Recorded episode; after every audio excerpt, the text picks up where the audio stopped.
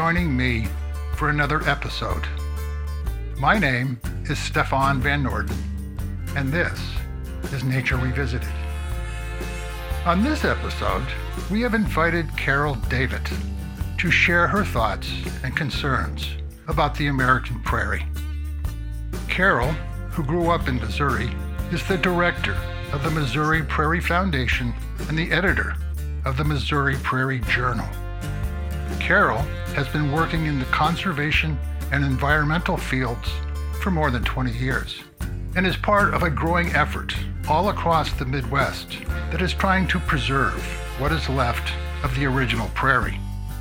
A movement that is also trying to restore native plant habitats and to reduce the human impact. I grew up in New England where the landscape is mostly trees, and I never gave much thought to the Midwest in terms of its ecology, natural wonders, or importance. Even after driving cross country a number of times, I mostly considered the prairie an open, vast, barren landscape. But the more I talk with people, the more I realize that, like me, most of us are not really familiar with nor fully understand just how incredibly important the American prairie is. And that the American prairie, which stretches from Wisconsin to Texas, is rapidly disappearing.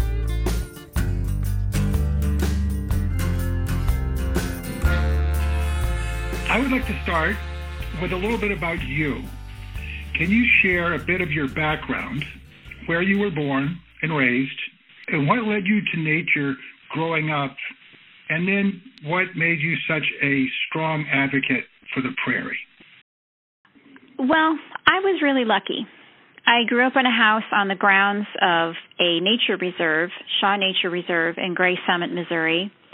This is a satellite facility of the Missouri Botanical Garden in St. Louis. Shaw Nature Reserve is about 40 miles from the city of St. Louis. And every morning after I woke up, I looked out the window, and everything I could see to the horizon was the nature reserve. And the remarkable thing about it was that I didn't take it for granted, which I think would have been easy to do.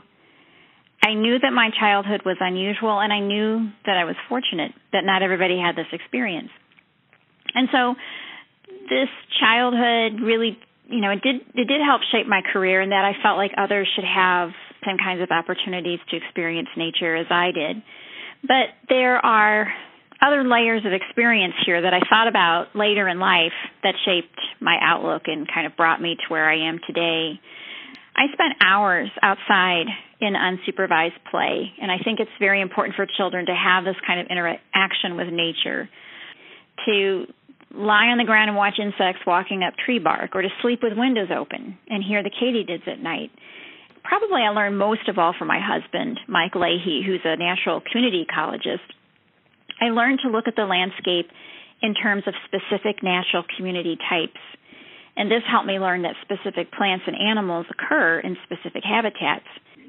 I've also learned about, and I continue to learn a lot about nature from my 14 year old son.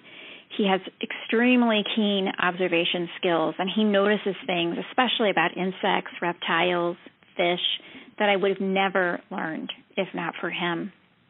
And I continue to learn more. I think, again, if a person is attuned to nature, that person will never be bored in life. And hiking, bird watching, botanizing, hunting, fishing, native gardening, these are all ways to study nature and to continue to learn more. And being a parent and letting your kids run wild in nature or in the yard or even a vacant lot with a few weeds growing, that's going to teach you a lot. So, what led you to be such an advocate for the prairie?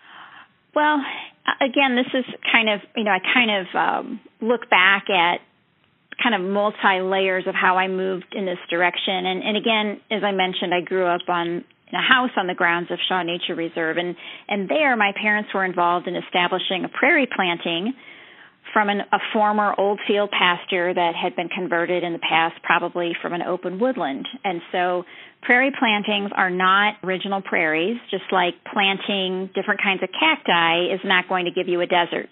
People can never recreate a specific habitat in all of its you know ecological complexity. But you can take a, a crop field or you know some other kind of area that has been converted in the past to some other kind of you know non-native vegetation and and seed it with prairie plant seeds. Um, and the one that my dad was involved with is is now 40 years old this this year in 2020 but growing up this planting was not very interesting to me. It was a sea of plants without any element that I could really focus on. But then when I was a teenager, a famous photographer named Ernst Haas, he came and created photographs of, of the prairie planting. And his photos kind of framed specific aspects of the prairie and helped me see it in a new way. And as a teenager, I also worked there at the reserve, and I I helped uh, my parents plant small pl- plants called plugs into the into the prairie planting. I helped collect seeds to propagate, you know, small plants. I tagged along with my parents, and I saw prairie plants growing in the greenhouse, waiting to be planted. My parents led hikes to the prairie for the you know general public. They organized picnic suppers so people could see the prairie at sunset. They taught people about textures of prairie plants, fragrances of different plants. And so they were really innovative in helping people develop an appreciation for this kind of landscape. And so by the time I left for college, I had cultivated an aesthetic sense that I could appreciate prairie. But of course, there was still a lot that I didn't know, and I would learn more as I got, got older.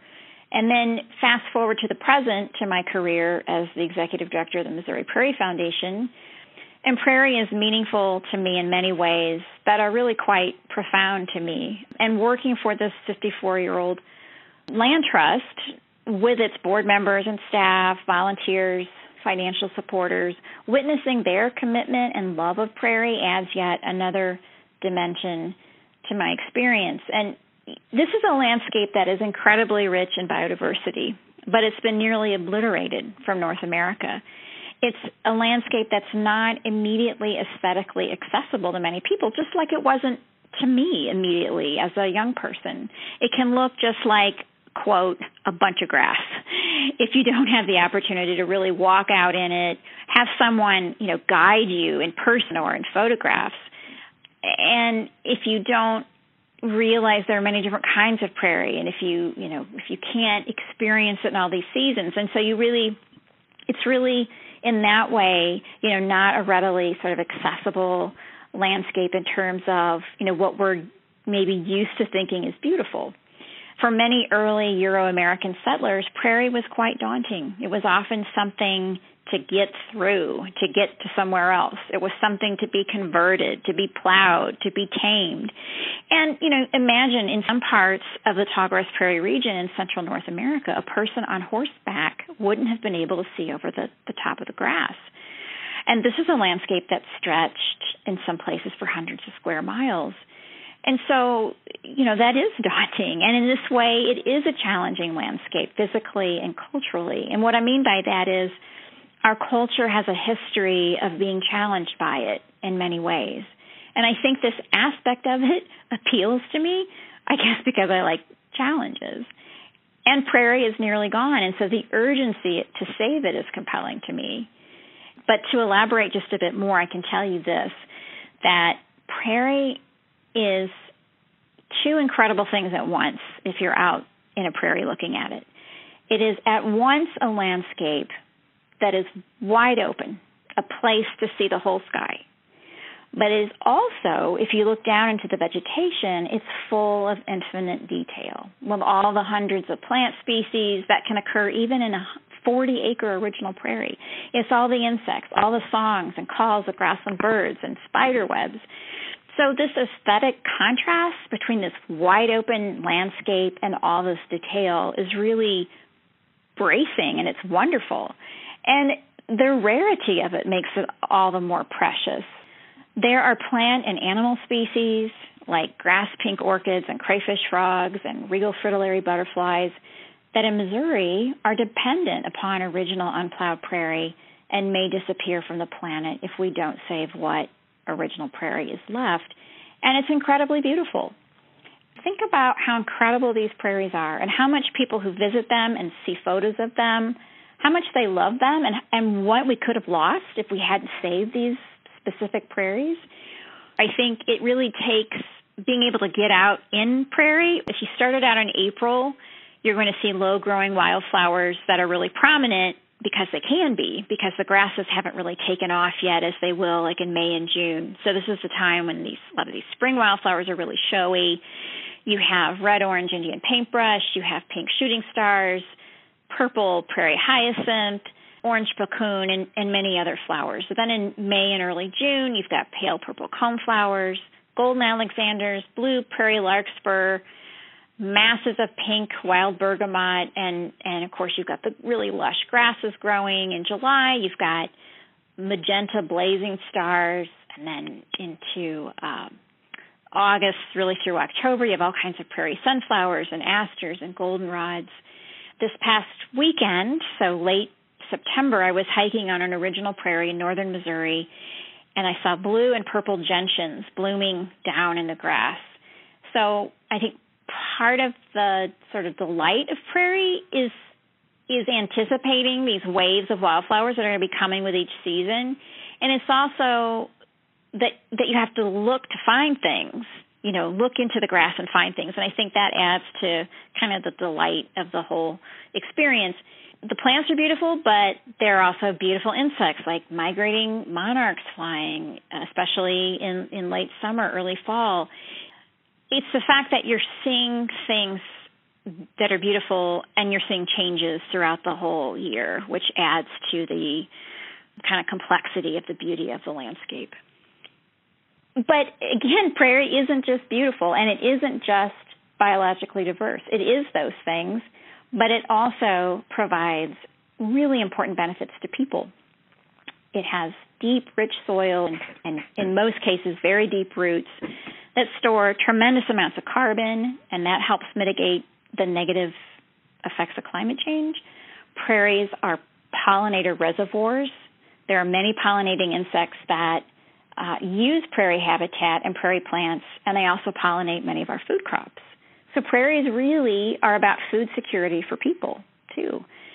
And prairie roots form these really vast networks, and they they absorb and filter rainwater, and that helps protect streams and helps prevent flooding.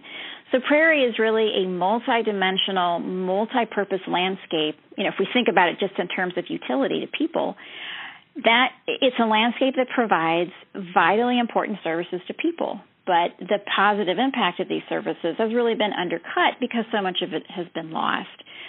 So you know with prairie you have an extremely rare very beautiful diverse landscape that also provides vital services that help make life on earth possible for people. And i think it would be hard to not find this landscape compelling. And so it's all of those reasons that really have led me to this point in my career where I am uh, very fortunate to work to protect these authentic landscapes that are left. Describe the American prairie geographically and ecologically, its diversity, and kind of how it was shaped, and what are some of the regional differences? So, in its most basic definition, prairie is a landscape dominated by non woody plants. These are many species of grasses and sedges and many different kinds of wildflowers, some shrubs, and some isolated trees. Modern prairie, as, as we think about it today, developed about 8,000 years ago, but it's really millions of years in the making. For example, there's evidence of grasses being in North America 57 million years ago. So there are many climatic changes, many different things happening that that led us to the point where 8,000 years ago prairie developed as we might think about it today. Prairie is just one type of native grassland. The word prairie is French for meadow, and it's the word that French explorers used to describe the grasslands that they encountered in central North America prairie stretched from central southern Canada to Texas and to Mexico, east from the Rocky Mountains through the Midwest, and in varying degrees to the Atlantic coast and to the southeast, as well as westward from the Rockies to the Pacific coast. There are also grasslands in Washington state through the Plains state. There are distinct natural communities like shortgrass prairie, But then these habitats merge into others, such as shortgrass prairie kind of merges into sagebrush in the west. What all of these prairies and native grassland types have in common is that non woody plants are the dominant plants. But there are so many differences in plant and animal composition among prairies and other native grasslands, and that's due to rainfall, soil type, soil moisture, climate. Human history with prairie dates, you know, 10 to 8,000 years ago, and of course, there could be other grassland types earlier than 8,000 years ago. But looking, you know, 10 about 10,000 years ago, there are Native American cultures living on and with prairies and really shaping the landscape not just in central North America, but throughout the continent that they were colonizing. Native Americans maintained tallgrass prairie through their cultural use of fire for the past 5,000 years or so. Really, an interplay of climate and human use of fire created the mosaic of prairie communities on the Midwestern landscape. Over these thousands of years of of prairie being on the landscape that you know prairies we think of today all of those thousands of years, these deep rooted prairie plants are growing and decaying, that their roots are growing and decaying, and that led prairie soils to become incredibly rich and deep. In fact, some of the richest and most productive soils on the planet. And so, because of these soils, prairie led the United States to become the agricultural powerhouse that it is today and really a foundational resource in the development of the nation after John Deere's invention of the self cleaning steel plow in 1837, the eventual conversion of much of the prairie to agricultural production began. And the agricultural productivity, thanks to prairie soil, really led to the economic expansion of the country during the 19th century, and it continues to influence the nation's economy. Agricultural products are one of the few large commodities still being made in the U.S. today, and, and a number of those are due to rich soils due to prairie roots. And today, the agricultural economy is still a major cultural and political force in the Midwest and in other parts of the United States. But the link between economy and prairie and prairie soils is really not common knowledge among many Americans. But I will say today we are seeing an interest in native plants for landscaping, wildlife, and pollinators. That that interest is growing, and I hope that with increased knowledge of a you know native plant and prairie constituency, that will translate into more prairie plantings on landscape protection of the original prairie remnants that we still have, and even changes to federal and state agricultural policies that will benefit native grassland conservation. Why is the prairie so incredibly important? You know, prairie is beautiful. It is biologically diverse, and I think that there are some real reasons why those things matter. They matter to to us culturally. They matter to us sort of spiritually. I think it's important to preserve things that people cannot create. I think that uh, preserving natural authenticity is something that we as humans inherently need. Beyond that, prairie provides extremely important, real, tangible benefits to people. Really rich soils and deep roots store tremendous amounts of carbon. That's helping mitigate neg- negative effects of climate change. Prairies are pollinator reservoirs.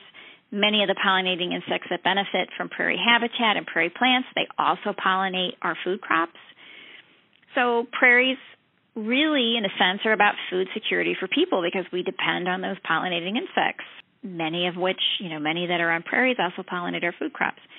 And then we have these vast networks of prairie roots that are absorbing and filtering rainwater. Um, that's protecting streams, helps prevent flooding.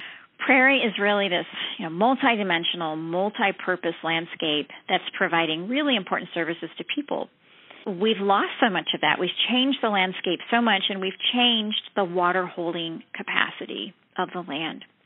The original prairie we have left is a tiny fraction of what we had. Those original prairies are authentic, and, and we need to save examples of authenticity. So, what are your greatest concerns that you have about the future of the prairie? and what are the threats that it faces? Well, about 240 million acres across North America, I believe, were were native grassland communities. And this number has been greatly reduced. For example, in Missouri, we had 15 million acres of prairie. Today, we have fewer than 60,000 scattered original unplowed acres. And we've converted even before statehood in 1821 through, you know, about 1950, but it's still continuing today. Conversion of prairie and other habitats to row crops for, you know, transportation corridors, schools, you know, housing where we live, neighborhoods, places where we work, do business. The demand for corn and soybeans has obliterated virtually all prairie in Illinois, but Missouri and other states are not far behind. Last year, for example, we saw a freshly plowed original prairie. And a month ago, I learned of another original prairie whose topsoil had been removed, probably for landscaping and a housing development. And just yesterday, I learned of a landowner of a rare sand prairie in southeastern Missouri that's going to be sold to a developer. So we have ongoing land uh, conversion due to a number of different economic drivers. Other threats in the Midwest and the Southeast uh, is suppression of fire. Uh, prairie evolved with fire, but of course, when people are living on the landscape, we want to be careful with fire and, and suppress it. But when we do suppress fire altogether, in many areas, native grasslands, prairies will be overcome by woody species, and native biodiversity overall will decrease. Climate change is shifting species composition, and it's a factor in woody species outcompeting non woody species on prairies. So there are a number of threats, but I'd say underlying all of this is the biggest threat of all, which is public apathy. And I think that stems from a lack of understanding or appreciation, not just of prairie, but of all habitat types, of their role on the landscape. And that in turn, I think, stems from a lack of immersion with nature. I feel that I have just recently, in the last five years, become aware of what the prairie is, its importance. I kind of feel that the West Coast and the East Coast has kind of ignored the whole Midwest. I see a lot of energy coming out of the Midwest to try to save the prairie and its importance. I do think that prairie in central North America has been not recognized, not just by people on the coast, but I think people in central North America as well. I also think, though, that it's not just prairie and other native grasslands in central North America that don't get the attention they deserve. I think grasslands everywhere. I mean, there are coastal grasslands in in you know on the eastern seaboard that maybe people don't recognize. I think part of this has to do with the fact that grass is pretty ubiquitous, right? I mean, we have grass lawns, we have grass playing fields, we have grasses along roadways. But in most cases, that's not prairie and it's not even a native grass. If you were to drive by an original unplowed prairie, you know, you're driving by at 60 miles an hour, it might just look like a bunch of grass to somebody. So again, in, unless, until you can really learn about these differences in vegetation and really get out and experience a prairie, it's it's no wonder that people are confused. And also, prairie is is rare, so there's not a lot of prairie around to see, no matter where we are in North America. But I do think there are a growing movement in, in some areas. The Missouri Prairie Foundation a few years ago, we established National Prairie Day on the national day calendar. And we did that as a way to help focus national attention to prairies and other native grasslands and really encouraging conservation groups, communities, anybody in the United States to use this day, which is the first Saturday of June, to really focus attention to the special native grasslands of, of where they live. So, what are some of the other programs that the Missouri Prairie Foundation are doing? Well, we have an active land acquisition program. We've um, we've been around since 1966, and we've been purchasing prairies and protecting them for uh, now 54 years the core of our mission is acquiring original unplowed prairie and managing it. And we do that with prescribed fire, with control of invasive uh, non native uh, plants, inventorying, surveying birds and native plants and pollinators so that we can make sure that our management is sustaining or even enhancing that native biodiversity. We also do prairie plantings or prairie reconstructions. We also uh, run a 20 year old program called Grow Native. This is a native plant marketing and education program. And through this program, we promote the use of native plants for all of the benefits that plants that are native to prairies and other habitats provide to us. And we also run a group called the Missouri Invasive Plant Task Force, and this is a interdisciplinary group of professionals that are working to focus attention on the problems that invasive plants cause in our state and really try to increase early detection and control of many invasive plants that can impact different aspects of our, our economy and of native biodiversity when you were talking about, you know, what what about the attention being played to prairie, and you know, is there a is there a larger movement trying to restore prairie? I think that as many natural resources become more rare, and as we're witnessing the consequences of climate change, I think that there is greater attention being paid to the effects of loss of habitat and to a changing climate. I do tend to be an optimistic person, but you know, at one level, if you look, for example, at candidates for public office this year and in many years past, very, very few are calling attention to habitat loss. Some are addressing climate change and they're proposing ways to address it, and that's very important. But with environmental concerns in general, let alone specific habitat loss, they don't seem to be the focus of any political campaign that I'm aware of. So, in that sense, I think a lot more work needs to be done.